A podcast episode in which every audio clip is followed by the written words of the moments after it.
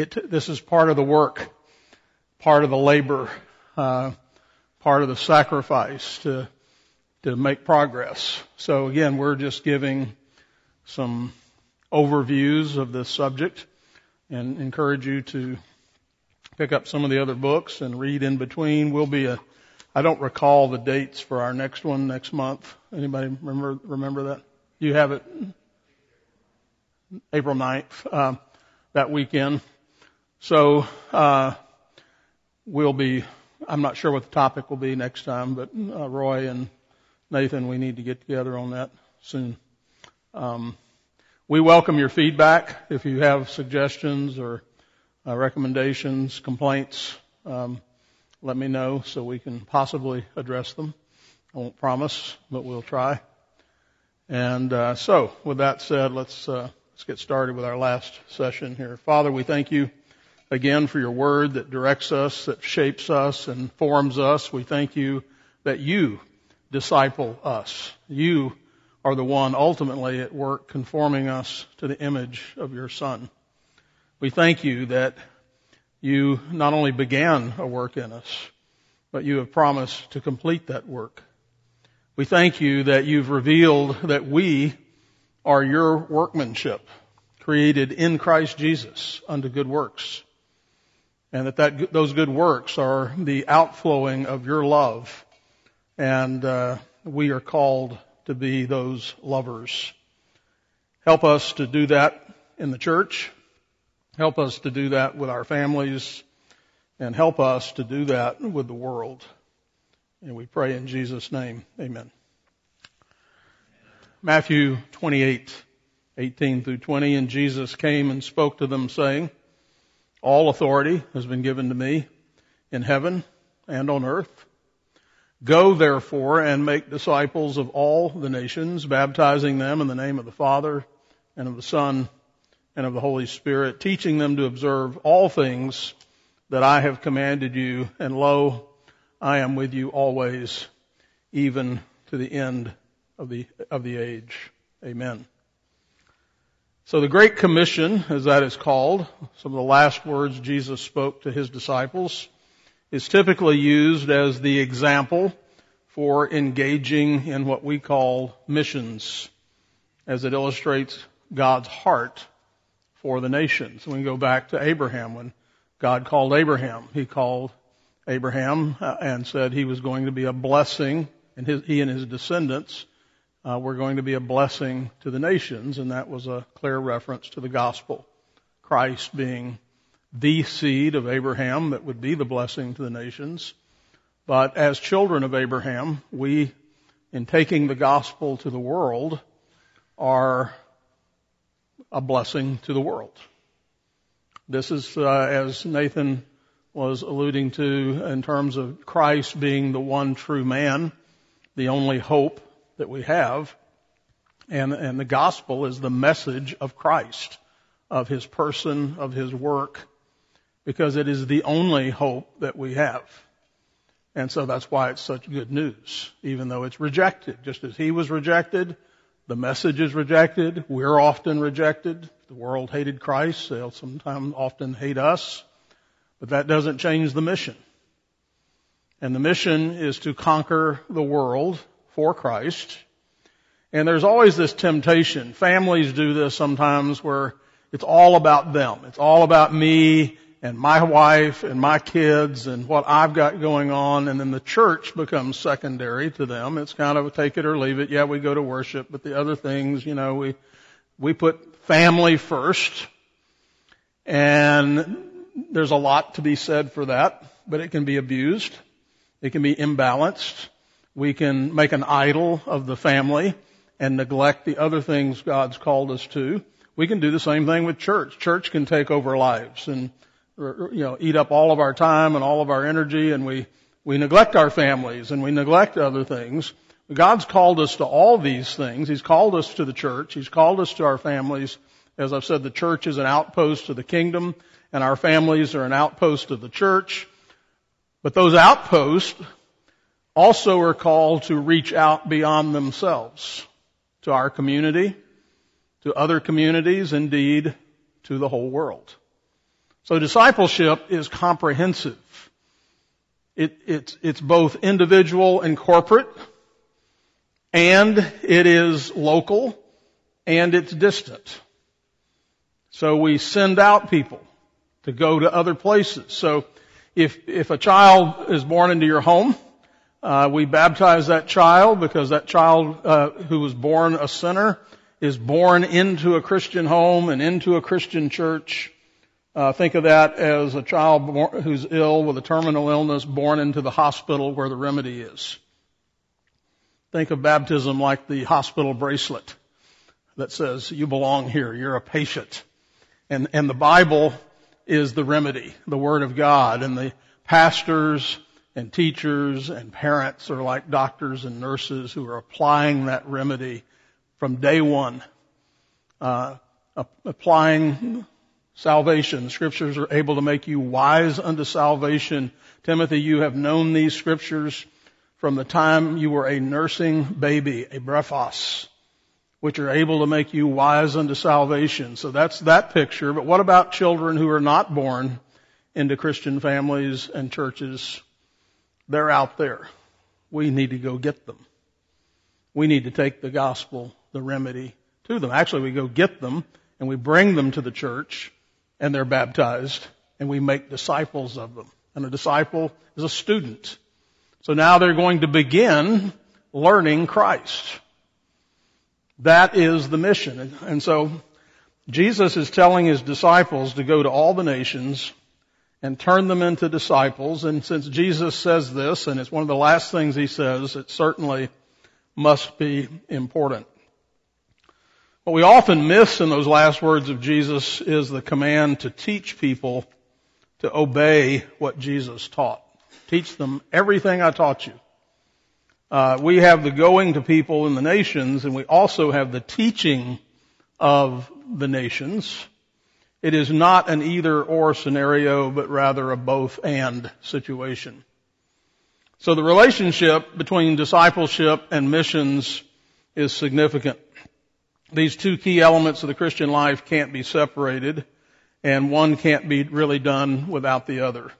I think sometimes we think of missions as more on the, primarily about evangelism, reaching the lost. But remember, salvation comes from converting people who were going their way, uh, seeing them turn around and go in a new way, to follow Christ, to obey Christ, to know Christ, to become like Christ. That is the mission. That's what being converted is about. It's not about just getting your ticket to heaven. It is about changing your entire direction. And so we do missions because we want to see more disciples. We engage in mission work because we want to do the types of things that lead people to become committed followers of Jesus. And this is the door we enter through to begin that process of discipleship. It starts local and then expands to fill the earth. Growing up in the Southern Baptist Church, I heard many stories of missionaries and also uh, the call for missionaries. I heard about the great mission movements, both foreign missions and home missions. And as we see, as we see in the passage we read in the Great Commission, Missions involves more than that initial work of evangelism. The mission is broad and deep. Uh, and our postmillennial uh, eschatology helps with this too because we start thinking generationally about not just seeing individual people converted to Christ or even growing in Christ, but we start thinking about churches and uh, education and other works of Christ. That's where a lot of the hospitals were established. Um, missions of mercy to people to show the love of Christ and the healing of Christ. And so, uh, and, and then that expands out into the whole culture. As a, as a culture is discipled, it should show up in the work ethic. It shows up in marriages and in child rearing and in business and in finance. And so the salt, as it were, is permeating the culture and, and doing its work. And so, Uh, it includes exhorting and strengthening the brethren. There is also a mutual back and forth between various churches as they work together within a culture. It takes time. Uh, Saul, uh, Silas, Paul, and Barnabas stayed in Antioch for a while, teaching and preaching. Um, and, and later, Paul and Barnabas would launch out to do other mission work in other places. So every time a new beachhead is established, uh, in a little while, pretty soon, they're sending people out. And so there's this multiplication process going on. Um, I believe that God, in His mercy, providentially, obviously, uh, sent the persecution to the church or allowed it to come uh, to disperse His people all over the place, from Antioch and Jerusalem. Otherwise, those would be the only two churches. But they were kind of people kind of forced to go other places, and as they went to other places, new churches cropped up. So it's good for us to remember that every church you see had a beginning in some form of mission work. When I moved to Nacogdoches in the summer of 2000, this church was formally a mission church. Over the last 37 years, I've had the privilege of helping plant seven mission churches. So every church starts as a mission, and actually every church continues to be a mission church. We have a mission. And that mission is worship, that mission is fellowship and communion, but that mission is also outreach to others. And so, again, our mission includes uh, evangelism, baptism and discipleship, establishing churches or communities, and of course, worship. Acts 15 verses 30 through 36 and then Acts 16 verse 5. So when they were sent off, they came to Antioch and when they had gathered the multitude together, they delivered the letter. When they had read it, they rejoiced over its encouragement.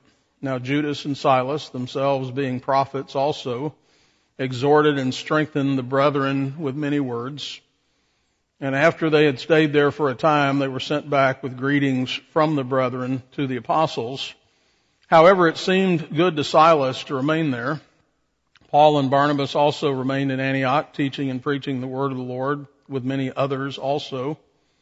Then after some days, Paul said to Barnabas, let us now go back and visit our brethren in every city where we have preached the word of the Lord and see how they're doing. And then Paul and Silas met Timothy in Lystra, and Timothy joined them on their mission, so the churches were strengthened in the faith and increased in number daily. So you see both the growing of the church numerically, but also being strengthened. That's discipleship, maturing, becoming more Christ-like. So that's the living, you know, we rejoice over the birth of a child, as we should. We have baby showers and we give gifts and we make glorious announcements. But then we know the real work starts, right? Raising that child. That's going to take time. And we want to see progress and maturity. And they go through these various stages. But that is the beauty of what life is about. It's not just about birth. Birth, it's like a marriage or a wedding. A wedding is the beginning of the hard part, the marriage. And, and we put all this emphasis on the wedding or on the birth, as we should. It's a great moment. But we need to understand that it's the beginning, not the end. Now the day in, day out work begins. So, as the first disciples did, we too should be constantly looking for opportunities. It's in the context of being busy about the routine of God's work that special opportunities present themselves. This is what happened when Paul was in Athens. Remember, he's there waiting for his compatriots to join him, and he decides to go for a walk in Athens and look around, and there he notices all these idols, these false gods, and the, remember the one that was to the unknown God. And he, he, it says he just began to talk to whoever was there. Just one-on-one conversations. Pretty soon somebody else's little crowd has gathered to listen. And then a bigger crowd. Next thing somebody says, hey, we need you down at the Areopagus. Come with us. We got an even bigger crowd for you to talk to. We love to hear new things and you're, what you're talking about is new to us. come on with us. And we have the famous address in Acts 17 where Paul addresses the Areopagus, the, the assembly of the leadership there. And we see at the end of Acts 17, after he finishes speaking, it says some mocked him. Some said we'd like to hear more. And then it says almost matter of factly, and some believed, including one of the leaders of the Areopagus. And so that's, that was the work of missions. Finding, just creating a new opportunity, if you will. And so they were conscious of doing, uh, what they were conscious of doing was establishing new churches in three Roman provinces, that is Paul, Silas, and Timothy. And um, God's providence both opens and closes doors. In various ways, they were prevented by the Holy Spirit from preaching the word in the province of Asia. I think this is kind of interesting. Um, they moved on to the next likely location for their mission work, but again, the Holy Spirit blocked that effort as well. How might that happen? Well, maybe they didn't have the money. Maybe who the person they thought was going to set up a place for them to stay or an opportunity for them to speak or whatever was needed just didn't materialize. We, we, wanted to go there, but we couldn't go there. Um, there's any number of ways that our, that things can be blocked. We say, if we said, let's plant, let's try to plant a church in Shreveport, uh, and we start talking about it and planning it and how would we do it and what's it going to cost and where would it be and how do we let it be known and there's all kinds of questions. We could do all kind of planning, but then at the end, if a year later we haven't found anybody to lead it, or there's not enough people to be interested, we, would say, well, apparently that wasn't what the Lord wanted at this time. Um, so later, though, it's interesting that all of those regions that we were that we're talking about that were blocked opened up to the gospel, but the Holy Spirit determines even the timing of these kinds of events. So providentially or by default, they found themselves in Troas. They must have been perplexed having come all the way from the southeast to the northwest extremities of Asia Minor. So far, their guidance had been almost entirely negative. Yes, sir.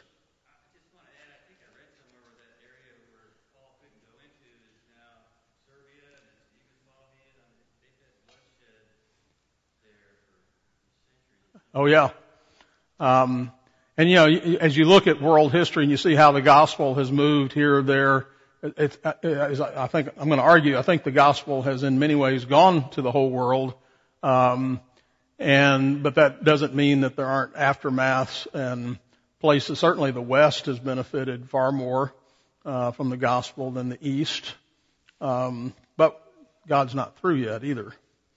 Um, so now, after they've had these what we call negative situation. We tried to go here and we couldn't go. We tried to go there and the door was closed. And now, on, now they find, uh, receive a positive or what we call an open door to go. And like, like us, they face some of the normal frustrations. 2 Corinthians 2, 12 and 13. Furthermore, when I came to Troas to preach Christ's gospel, and a door was opened to me by the Lord, I had no rest in my spirit because I did not find Titus my brother, but taking my leave of them, I departed for Macedonia. So often in our labors of mission work and making disciples of the nation, there's just the routine things. I guess I'm sharing this because I want us to recognize, number one, everything is not some big program we just plug into and it automatically works. God's just called us to, to be busy where we are, doing what we can, looking for opportunities. And even when He opens a door, it doesn't mean it's all going to be smooth sailing. There are going to be challenges. There are going to be difficulties. And that's to really an understatement. Uh, yes, sir. Yes.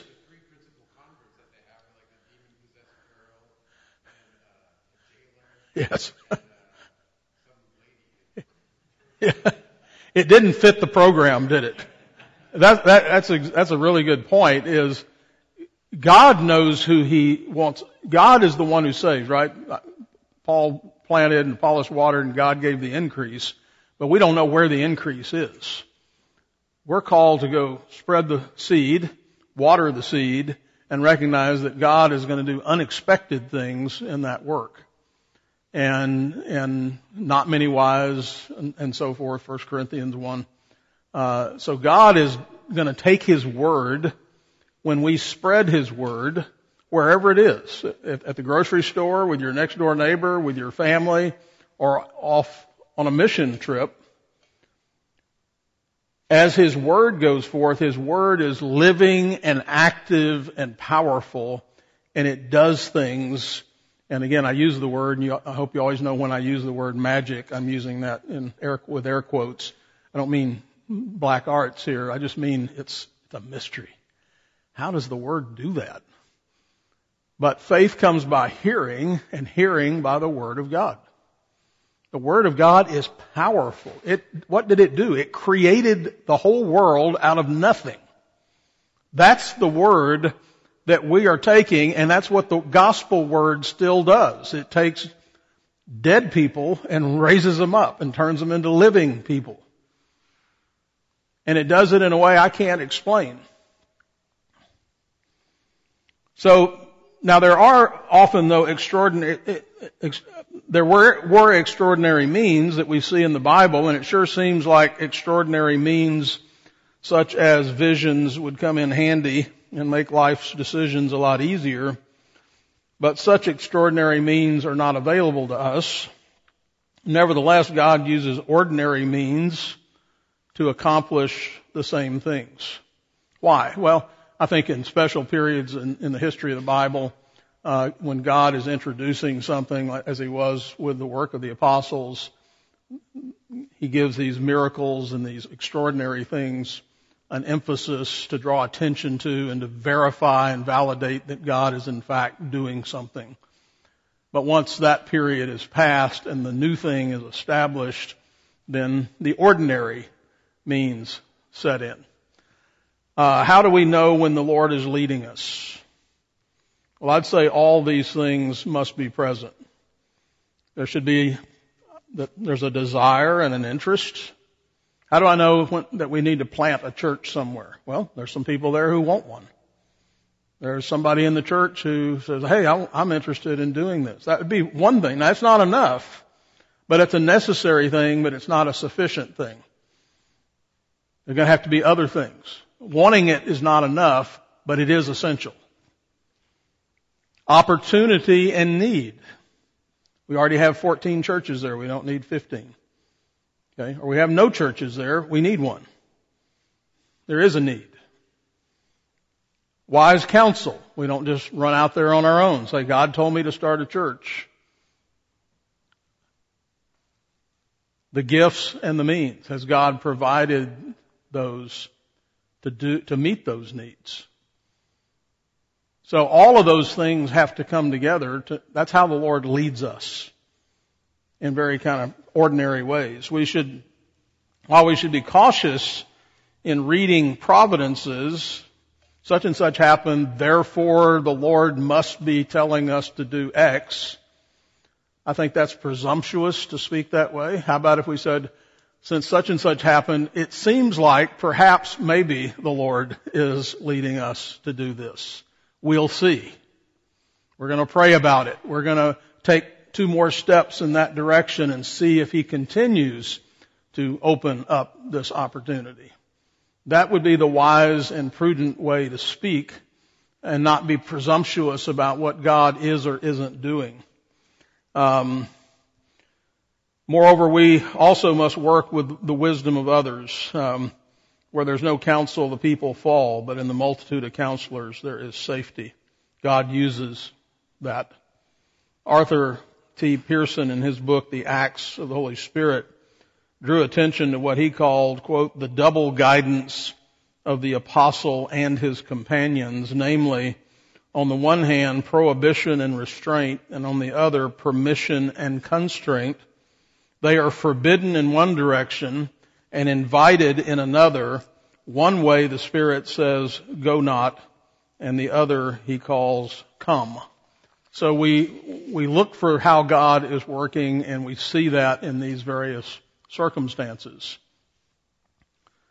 So, we know there's a general need for the gospel everywhere.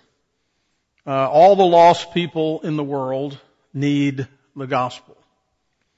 We know that generally we're to go into all the world and preach the gospel, but in the final analysis, we must go to some particular place and preach to some particular people at a particular time.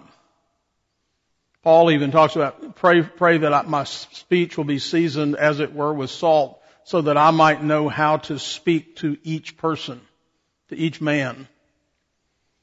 And God himself is the chief strategist. So part of God's ordinary means of moving us from one point to another is the persuasiveness of others. Remember, we're the body of Christ. So might Christ use some part of the body to, to lead us and instruct us and so forth? This is how we learn about particular needs, for example. This is how God works in our hearts and minds. Calvin writes of William Farel, the leader of the Genevan Reformation, and he said this. Farel, who burned with an extraordinary zeal to advance the gospel, immediately strained every nerve to, de- to detain me. He's trying to get Calvin to come to Geneva. And after having learned that my heart, this is Calvin, was set upon devoting myself to private studies for which I wished to keep myself free from other pursuits, and finding that he gained nothing by his entries, he proceeded to utter an imprecation that God would curse my retirement and tranquility of the studies which I sought if I should withdraw and refuse to give assistance when the, when the necessity was so urgent. By this imprecation, I was so stricken with terror that I, did, I desisted from my journey I had undertaken. Calvin said, I just want to stay home and read and think and pray and be unencumbered by all of that. But now God sends Farel there to interrupt that. And basically Farel says, well, I'm going to pray God's going to mess up your retirement and uh, make you miserable. And so uh, that's that's how how God used Farel. God usually makes a path straight by allowing the necessary preparations to proceed without too much difficulty. Practical considerations such as a place to go, the needed funds, supplies, the means to get there, and so forth. The sum total of all these things came together in a confluence of providences to bring about unanimity and consensus among the group uh, when it, in regard to Paul and Silas and so forth. So Paul, Silas, and Barnabas left for Antioch with the confidence that this was God's will and that God would bless their missionary effort. Now, God's original purpose uh, for the world was for it to be an expansion of the eternal loving communion of the Trinity. One great mission. Fill the earth with God glorifiers, with God worshipers, with Christ with images. That's what we're all called to be. And He wants the earth filled with that. That's the mission. That's the mission with your children. That's the mission with our church. And that's ultimately the mission for the world. That's what we're called to. Man and woman created in the image of God were to be fruitful and multiply, filling the earth with more and more God glorifying images and expanding the loving community or communion. Sin spoiled the plan, destroying the communion, separating man from God and man from man and man from woman. This separation is enmity and death. But he sent his son to address this central problem. 2 Corinthians 5, 18, 19. Now all things are of God who has reconciled us to himself through Jesus Christ and has given us the ministry of reconciliation. That is, that God was in Christ reconciling the world to himself, not imputing their trespasses to them, and has committed to us the word of reconciliation. That is the gospel. That's the good news. You don't have to stay uh, alienated from God or alienated from one another. There's peace to be had in Christ by, because he deals with sin, which is the problem, and he restores life. You were separated because of sin. That's death, separation and death. And now you're going to be restored because we've removed the obstacle. There's a means for dealing with this. So the gospel, the good news, was uh, this was now the mission, and it's the same mission that remains with us today. The world is messed up, to put it mildly. And as Nathan pointed out, there is no joy and no joy even possible apart from the gospel. So all the remedies, all the suggestions, all the stimulus packages, all the politicians' promises are of no avail. They cannot give you what you want. Only Christ can do that. Only the gospel can do that. Only. This is not one among three or four possibilities. You have your view and I have mine. We have our way of finding peace and joy and you have your way of finding peace and joy. The claim of Christ and the gospel is there is no peace and there is no joy apart from dealing with sin. And the only way that's dealt with is in Christ.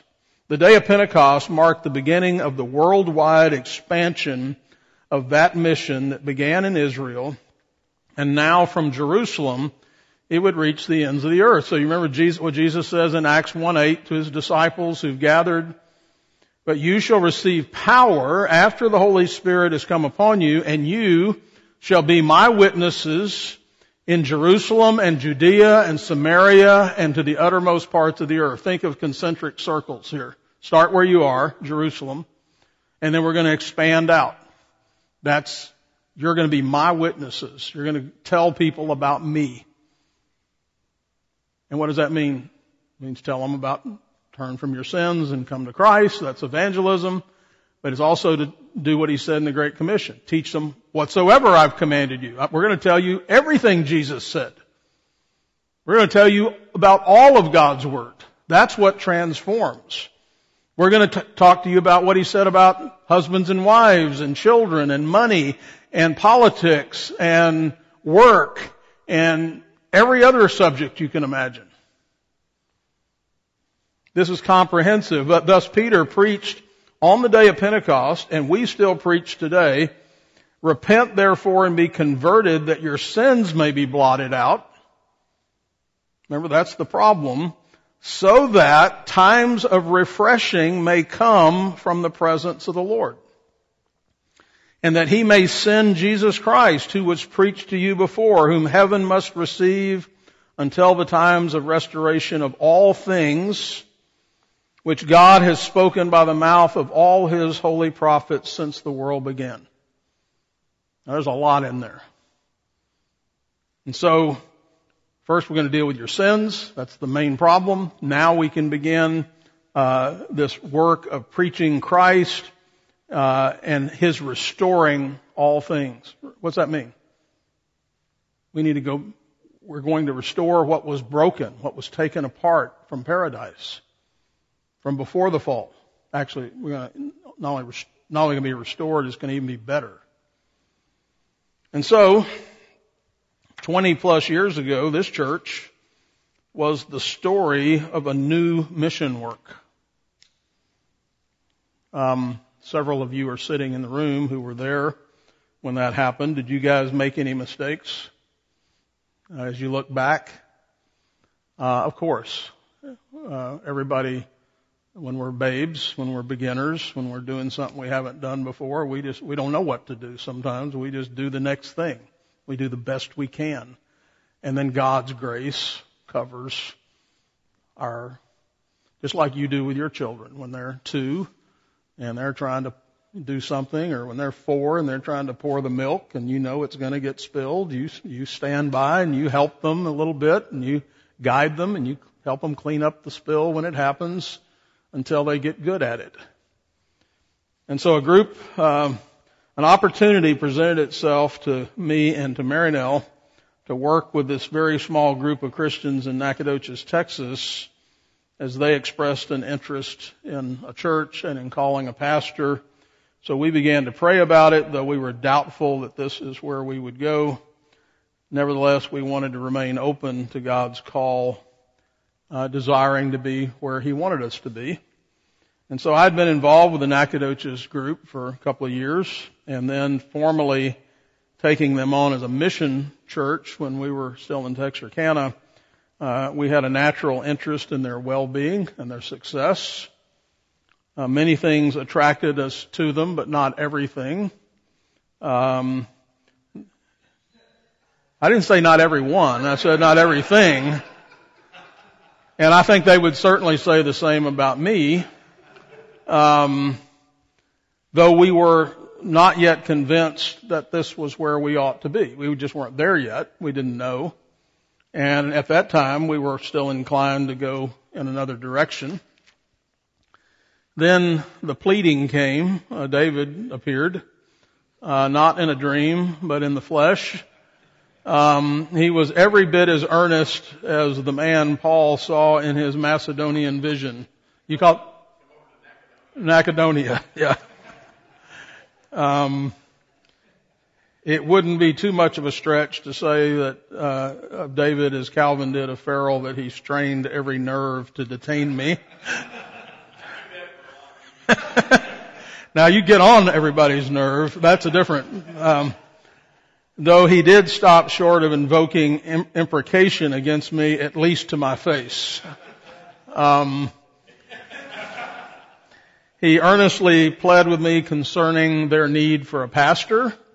Uh, the need for an established Reformed church was great in the city, and his arguments were persuasive, and God not only changed our minds, but turned our hearts. Uh, almost, I would, I don't have a lot of charismatic experiences, but this was one of them. Where I just say, I don't know what happened. God just gave us a desire that really was surprising in some ways. The Nacogdoches Church extended a formal call to me to become their pastor. I began to seek an answer to that call, met with the elders uh, in the church in Texarkana, sought counsel from other pastors.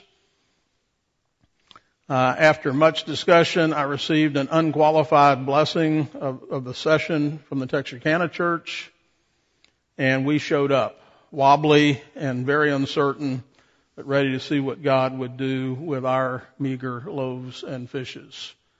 And um, so we need to remember. My point of telling that story is that every local church is a mission work an outpost of the kingdom, baptizing and making disciples of the nations. Um, like the original creation mandate, the church was to multiply and fill the earth with God glorifiers. The mission is to expand again the loving communion to every tribe, tongue, and nation. As local churches or missions are established, and they do have to get established, like any growing family, then we look to expand and to reach out further and further spreading the good news. We do this in many ways. We do it by having children. We preach and teach, which equips the saints for ministry. With the publication and distribution of literature and audio, with ministries of good works in our communities, with schools, and with works of charity. Every day and in every place, the mission work of the local church reaches out with the gospel of Jesus Christ. So looking back at these 20 plus years of this mission, we can see that God has blessed our missionary endeavors. We've had over 100 baptisms since the church started.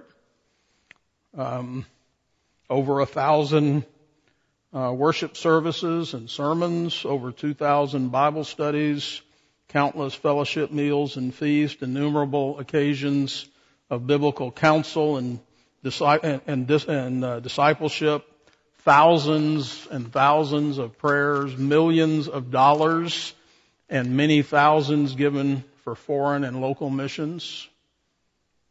Thousands in charity have been given to those in need. We've started two camps that have helped disciple hundreds of young people. Our website, for example, had over 7,000 sermons and lessons played just this past year. We helped start and maintain a Christian school. We adopted children and much more could be added, but the point is that the mission work goes on every day from this little church and every other little church or big church. Those are relative terms compared to the, to the big church. They're all little. Um, Moreover, God has thousands and thousands of churches throughout the world and throughout history that are doing the same kinds of things. And, and there, but there's always more that can be done, um, just in our own circle. So the mission work here in Nacogdoches will continue, Lord willing, for many generations. And I'm thankful now to be seeing that third generation. Um, so, so now once we were established, then we started looking over the horizon and realizing there are many other places beyond our local reach that need the good news too. So we look for those opportunities. There's more need than we have the ability to meet. That doesn't mean we can't meet some needs. Um, not only do our local churches engage in this ongoing work, but so does the broader church. And so God is directing His people through the world and throughout history to bring light to all the nations, to disciple all the nations. One reminder, because we think sometimes that somehow we're not being that effective. If you watch the news, you would get the impression that the church, the church usually makes the news when? When some kind of a scandal occurs. All the stuff I just listed, just even about our church, much less every other church, all the good works, all the prayers, all the teaching, all the love, all the things that go on, does that get reported? No, but it's going on. It's happening. I remember this some years ago. Uh, Jane Fonda had a book out, and I can't remember the title, but it was about sex and it was on the New York Times, number one on the New York Times bestsellers list because it had sold 15,000 copies that month. Francis Schaeffer's Christian, a Christian manifesto that same month sold 250,000 copies and it was nowhere to be found on the New York Times bestseller list. Actually, I think that's good. We're flying under the radar. God wants us there. Keep it up. It is working. The nations in history have come and gone. The politicians have come and gone. Jesus just came. He hadn't gone. He's still marching through the earth in the, in the presence of his people. We are his body. We're still here. And even when the church, people have attempted to stamp out the church and drive it underground, it's like driving a river underground. It is going to burst forth somewhere. So, we're part of a small young denomination that now reaches into at least 12 countries. In the five years that I served as the presiding minister of the CREC Council, back then, that's been 10 years ago or more, our group of 22 churches grew to include 85 churches. Most of those were new churches. All of that was mission work, and we shouldn't take any of that lightly. Now, there's always a few who look around and they want to say, uh, they want to know why we aren't doing more for this, that, or the other group. Um, and I say to them, show us what that looks like. Go for it. Who are you talking to? Who are you ministering to? Who are you discipling?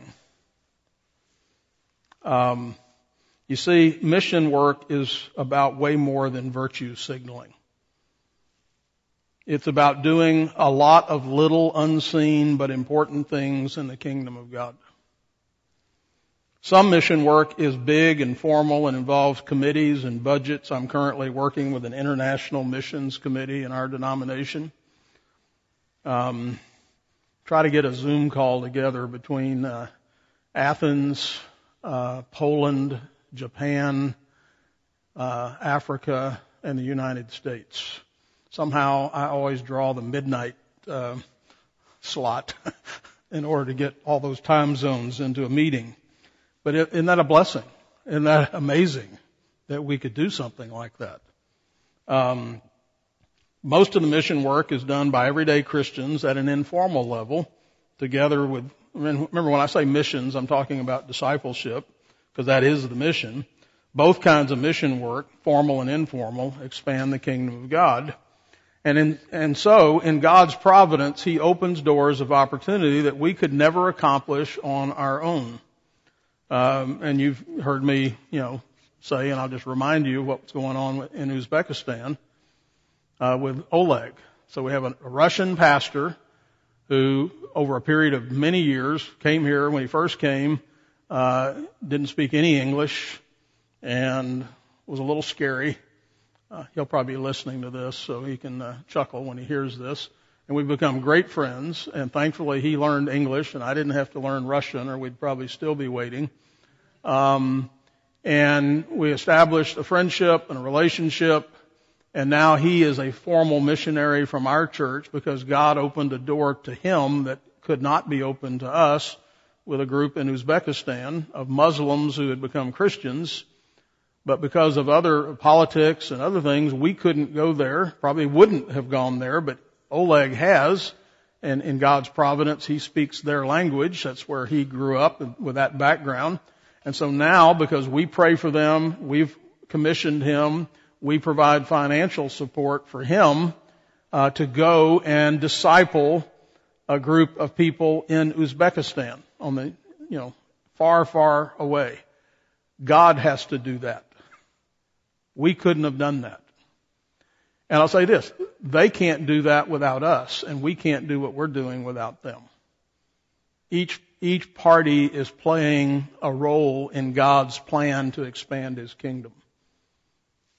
Um, so, um, God accomplishes this in so many ways. Again, John Piper said, God's always doing 10,000 things in your life, even though you might only be aware of three of them. Um, I remember going to a class reunion, and two different people came up and said, uh, so I, "This is 20, 20 year class reunion.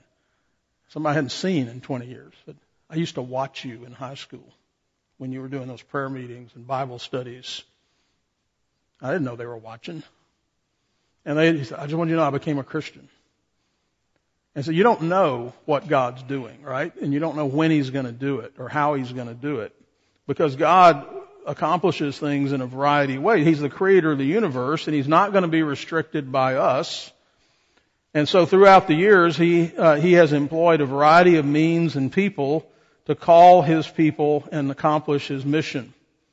No stone will be missing from His building.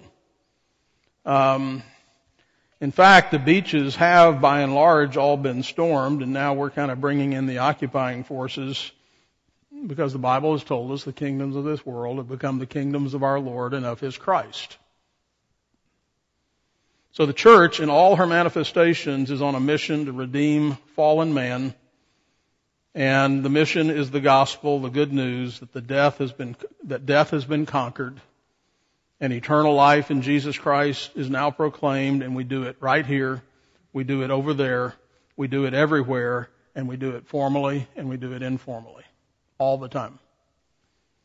After the resurrection, Jesus didn't waste any time implementing this next phase of his mission because there is work, there was and is work to be done. Um, and I think I'm going to stop here. I've got more, but um, let me uh, glance here. I want to just close with a few quotes, um, and then we have a f- few minutes for questions or discussion here. So again, um, Paul started right where he was, and that's where I want to challenge you to start with mission. It's good that we have missionaries that we pray for and support, but you're a missionary too. You're a disciple maker also. Um, so start where you are. That's where we're supposed to start with those who happen to be there. Who happens to be in your life right now? We're the body of Christ and we're on the very same mission to save the world. So look around you. God put those people in your life for a reason. They need a savior and a king. They need to have their sins forgiven. They need to be new creations. And so start with the person that's right in front of you and then God will open up bigger opportunities. Abraham Kuyper said there's not a square inch in the whole domain of our human existence over which Christ, who is sovereign over all, does not cry, mine.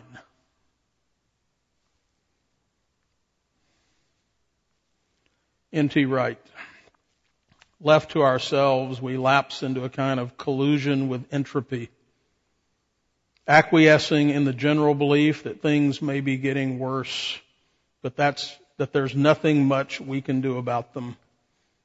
And we are wrong.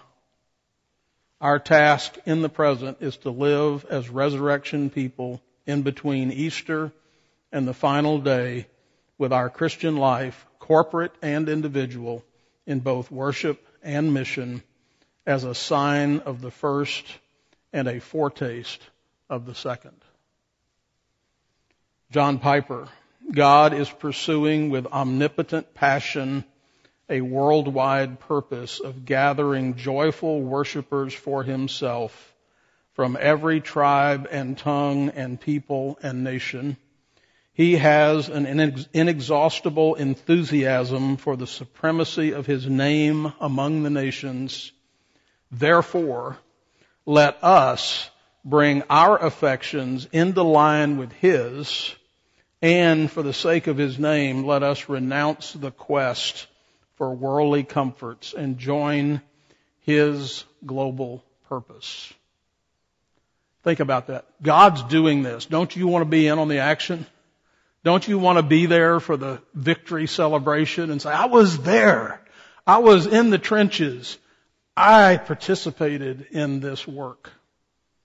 And God is blessed and now we're rejoicing in the fruit of His plan coming to pass.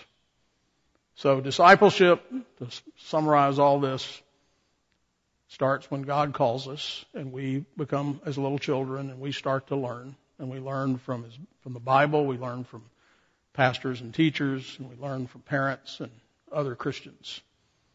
So we're we're being discipled, but as we're being discipled, we become disciplers to others. Maybe as a husband or a father or a friend or a neighbor. And this is how the kingdom grows and perpetuates. And we get to participate in God's work planting and watering while he gives the increase. Comments, questions? We have just a few minutes here.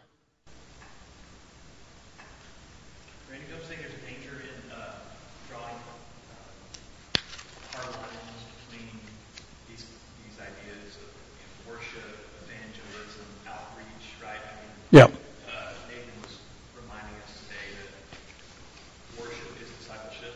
Yep. But worship is also Yep. It ties in.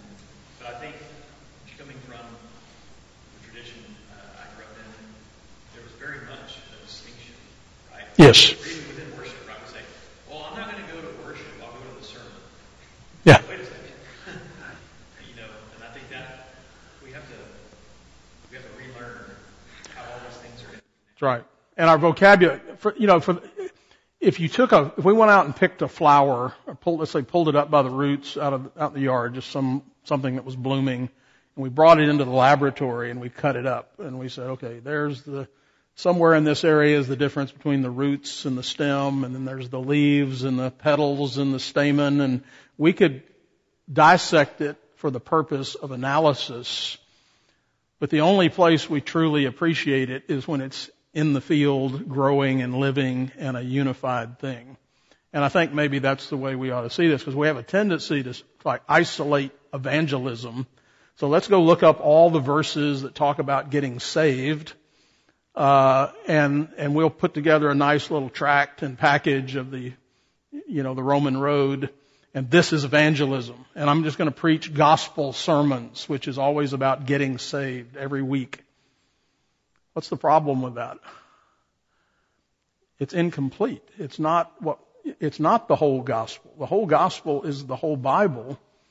And so, so I've had people say, well, you, you know, I heard you preach a sermon on husbands and wives and I didn't hear you say anything about the gospel. Look, if it's the Word of God and it's about husbands and wives, it is the gospel. I can't give you the Roman road in every single sermon. That's when we're doing what you're saying, where we, we narrow this down. You know, all I need is the Ten Commandments. All I need is love God and love your neighbor. Let's boil this down to the simplest, lowest common denominator, and that way I don't have to deal with all that hard stuff. Our law and grace, let's separate those. Uh, all the Bible is law, and all the Bible is grace. What else? Maybe the one thing I want to emphasize is seeing in this little snapshot for this weekend that discipleship is comprehensive. It is, again, like Kuyper, every square inch.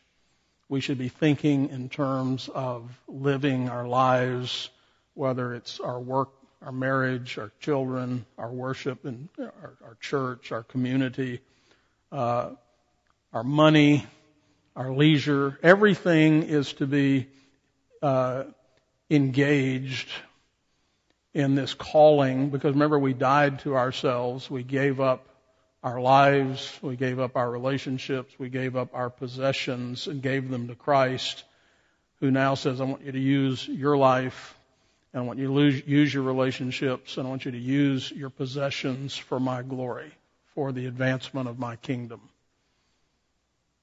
So now when I look at all those things and things are, something's going haywire, if you're the devil, what do you want to do to a family? You want to disrupt it because a glorious family, a husband and wife that love each other, and children who are godly and love their parents and all those kind, I mean, go on and on. It's not just about families. It's for individuals and singles and all that. If, if the devil can disrupt that and break the communion and create conflict and we can, and can keep you immature, unlike Christ, then he's won, right? He can stop the advance of the kingdom right there. Who wants to be like you? If that's Christianity, I don't want anything to do with that. But if what we're presenting is a true picture of Christ and what he does to a person and to a family or to relationships, that's attractive. That's called adorning the gospel. That makes people say, I don't know what you've got, but I want some of that. Tell me about it. So, but again, as one of you, I don't know if it's Roy or Nathan, probably both of you pointed out, it, it starts with us. If we're not learners, we can't be teachers. If you're not growing actively, if you don't, if you're not reading the Bible and reading books and thinking and having conversations, the the Deuteronomy uh, six passage that says, "When you rise up, when you lie down, when you walk in the way," that's where the Word of God is to be. Yeah, formal family worship, yes. But it ought to just be part of the conversation of your household.